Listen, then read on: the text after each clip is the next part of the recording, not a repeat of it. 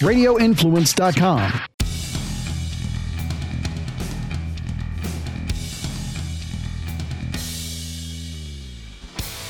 Welcome back to the Lawfather podcast. As always, we are here at Lawfather Studios in Lawfather headquarters, which is now known as LFS. And if uh, you don't know, well, uh, maybe you should know. I'm just joking.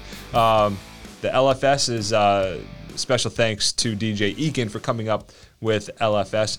Make sure you check out all the shows on Radio Influence. Without Radio Influence, I wouldn't be able to bring you this wonderful podcast that has three people that subscribe to the podcast. So, to that end, subscribe to the podcast. Check it out. It is on everywhere where you get podcasts. Something new today, we are doing Instagram Live and TikTok Live. So, those of you who are listening to the show via podcast, 3 o'clock Mondays, right around 3 o'clock. Sometimes Jason and I talk a little bit too much and we start the show at 3.07. Um, but for the most part, we're here 3 o'clock, Lawfather Studios. Check us out on the lives. Okay? So let's talk. I got, a, I got a few different things today. Okay? Let's start with Cain Velasquez. And uh, Cain Velasquez I uh, did on uh, Jason's show. So you guys hear me mention Jason. Jason's actually the producer of this show. Great guy. He sits right behind all the cameras here and plays on his phone the whole time, just waiting for me to stop talking. Okay.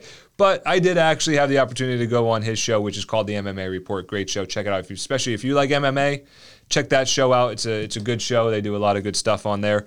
Um, I was on talking about Cain Velasquez, and um, Jason, I have never gotten more hateful comments I shouldn't say they were hateful, but more uh, more comments than uh, you know that kind of wished death upon me for than when I talked about Cain Velasquez and you know maybe suggested. And those of you who don't know, okay, Cain Velasquez is big in MMA, uh, UFC. Uh, I think has, he's been a champion, right, Jay? Yeah. Okay. So he's been a. I just shortened your name to Jay, by the way. So I couldn't get the whole Jason out. But Cain Velasquez was a champion in UFC, and supposedly he had a family member, may have been a son, that had maybe been molested. And I say maybe because it's all allegations at this point, right? In this country, those of you who listen to the show um, know that uh, you know you're, you're innocent until proven guilty, right? It's not the other way around. It's not that you're guilty until proven innocent. Although one would argue that, well, in the court of public opinion, you are quite frankly guilty until proven innocent. But that's not the way our Constitution is written, and that's not the way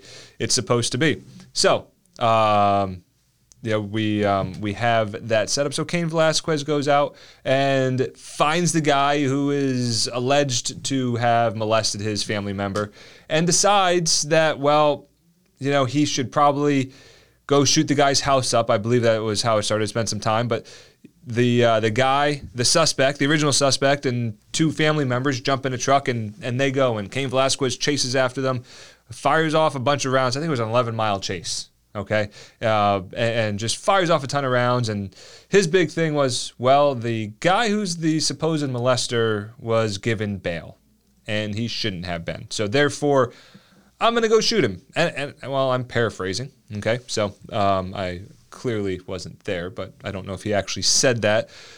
And and the big thing that we talked about was, hey, you go and you shoot over an 11 mile period you're not just endangering that person who may or may not have molested somebody in your family because, hey, let's be honest, you are innocent until proven guilty, right? But you put a lot of general public at risk. And, and look, just because the other two people there are this guy's family members doesn't mean that they deserve to get shot, right? Uh, let's just put that out on the table. So there's been two bond hearings now. And in both of those bond hearings, Cain Velasquez has been denied bail. Okay? And look, that's just how it is. Okay? You go and and you shoot up for 11 miles really indiscriminately, right? Because I don't know, I've been trained I, I was in law enforcement, okay? Shooting in a moving car almost I don't want to say it's impossible, but holy crap, it is hard, right? We, we don't even train in moving cars, right? Now, I mean, think about this. They don't even want you shooting a moving car when you're standing still, okay? Let alone a car that's moving as you're shooting, right? Really bad things can happen, all right? So, the update is Cain Velasquez denied bail again. All right, I I fully anticipate seeing um, if I put this up on YouTube, some people who tell me how wrong I am and that they sh- that Cain Velasquez should be freed and, and the child molester should be behind bars. Okay, keep this in mind. Think about the think about bail in this country. Okay, you are only your only right is to not have unreasonable bail amounts. You are not guaranteed bail. That is not part of the Constitution. The Constitution is just simply that you uh you you are you are wow I can't even speak. It is un you are. It's something, Jason. It is something that that the Constitution says that that you have a right against unreasonable bail, not bail in general. Okay, so that is the. Uh, Velasquez denied bail. So it, we're gonna have a couple different. Um, a couple different topics. Say, Jason, I you know what? I should just never look at the TikTok feed because some of the comments on here, I it, like I. Anyway, so um, and, Jason showing me the scar. This guy, this one of the victims in the shooting has a scar from shoulder to elbow. Okay, and it's not the alleged victim. excuse me, it's not. It's not the alleged suspect in the other crime. Okay, it is one of the family members who was just there. Look, my family member, I don't really care what you did. I'm going to be there for you. I'm not I'm not leaving your side. You may you may be dead wrong, right? It, eh, but you know what? I, and I may not defend you, but you know at, at the end of the day, you're still family. So um, I think Jason just saw what I was getting at, right? God, it's a lot different when Eakin's not in here. It's, it's a lot different show, isn't it? Oh, the iPad actually went off too. Um, so anyway, Let's uh, let's bring it back to the Tampa area for a minute. Those of you who are familiar with this case, this case is uh, a few years old now, and uh, it, well, the, the case is over, but it, it's worked its way through the Second District Court of Appeals, which is where uh, Hillsborough County uh, has their Court of Appeals for. And there was, if if you remember, there was a, a, a woman crossing the street with her baby in a stroller, uh, crossing Bayshore Boulevard to be exact, and there were two teenagers racing. Uh, one of those teenagers was given a 24 year prison sentence, and that prison sentence was recently upheld, meaning that that that he will serve 24 years in prison uh, as a result of his conviction in that in that street race that killed a mother. And I believe it killed the baby as well. Is that right, Jason? Yeah, Jason saying yes. So yeah, the uh, the mother and the baby. So 24 years. Uh, the District Court of Appeals didn't give an they didn't give anything other than that the decision was upheld. Okay, so they do that sometimes. So you'll you'll write a 20 page brief, right? And a brief well, a brief is anything but brief, but it's basically a 20 page report, okay, that says why the court should find in your favor.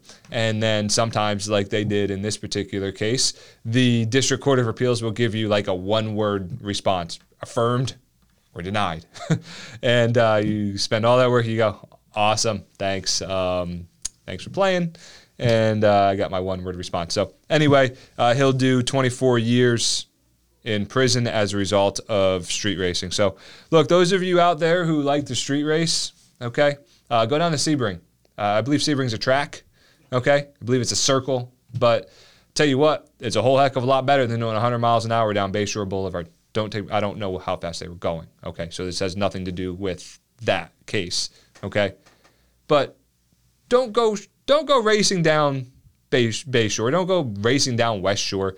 Don't go racing on any public street. It just it's not meant for that. Okay, the cars aren't meant for that. The road's not meant for that. I don't care if you drive a, a BMW M competition. Okay, it's not meant to be driven 100 miles an hour down West Shore Boulevard, which is a 30 mile an hour road.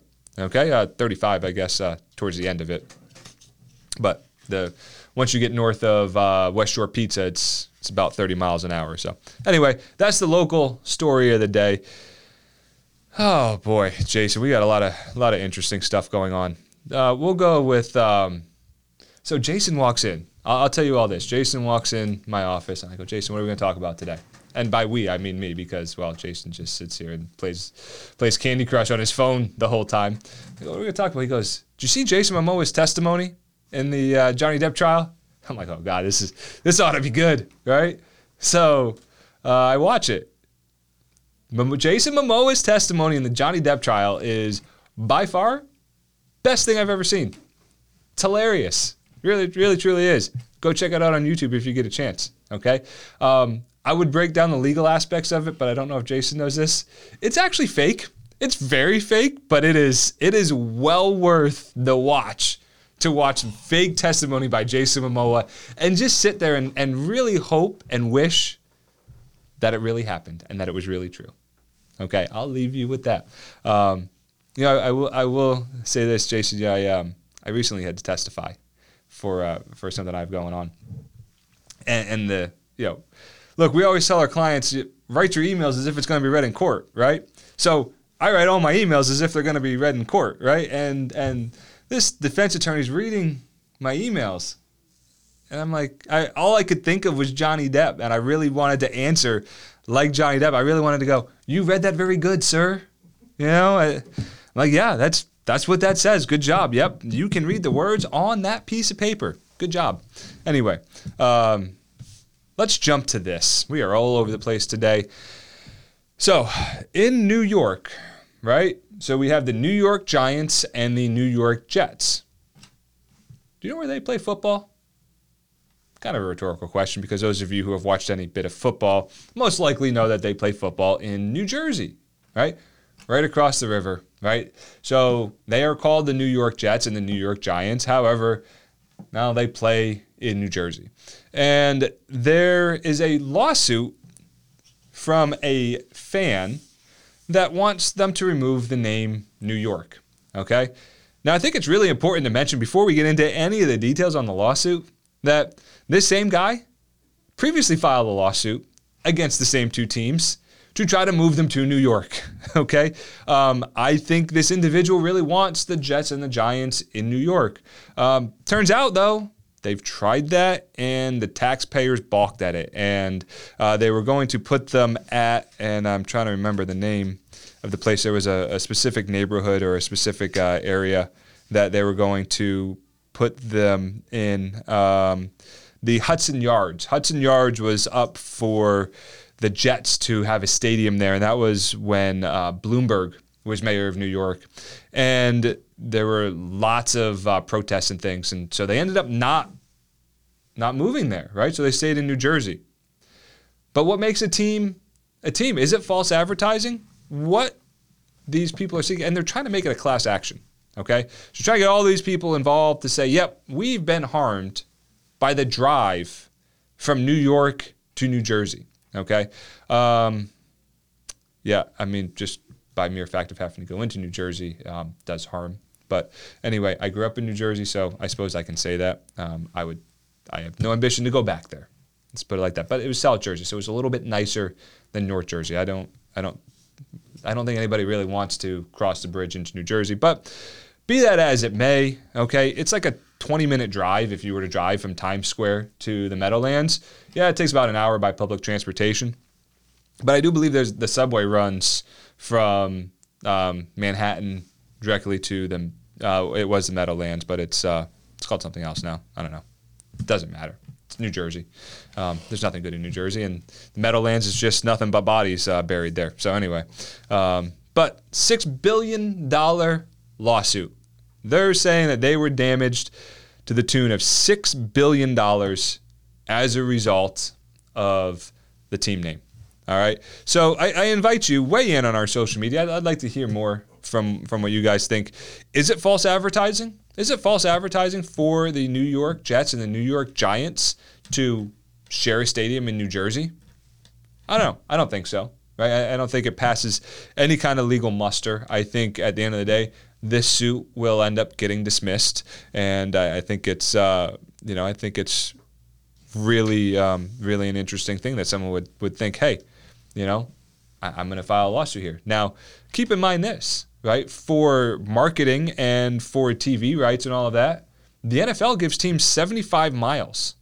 So clearly, those of you who may be a little rusty with geography, New York City to New Jersey, all of New Jersey, is within 75 miles. I think even Atlantic City is within a 75 mile radius of New York City. It's probably Atlantic City is probably getting pretty close if I just had to base it on the time frame uh, of what it takes to get from point A to point B. But It, it's it's right. If it's not, it's really close. And I can assure you that East Rutherford is within a 75 mile radius. 127 miles. Okay, so Atlantic City is 120 27 miles. The point being, it's it is as far away from New York as you can get and still be in New Jersey. Okay. So, uh, New York, those of you who are geographically challenged, is on the northwest side of New Jersey, and Atlantic City is on the southeast side of the state. Um, 13 miles.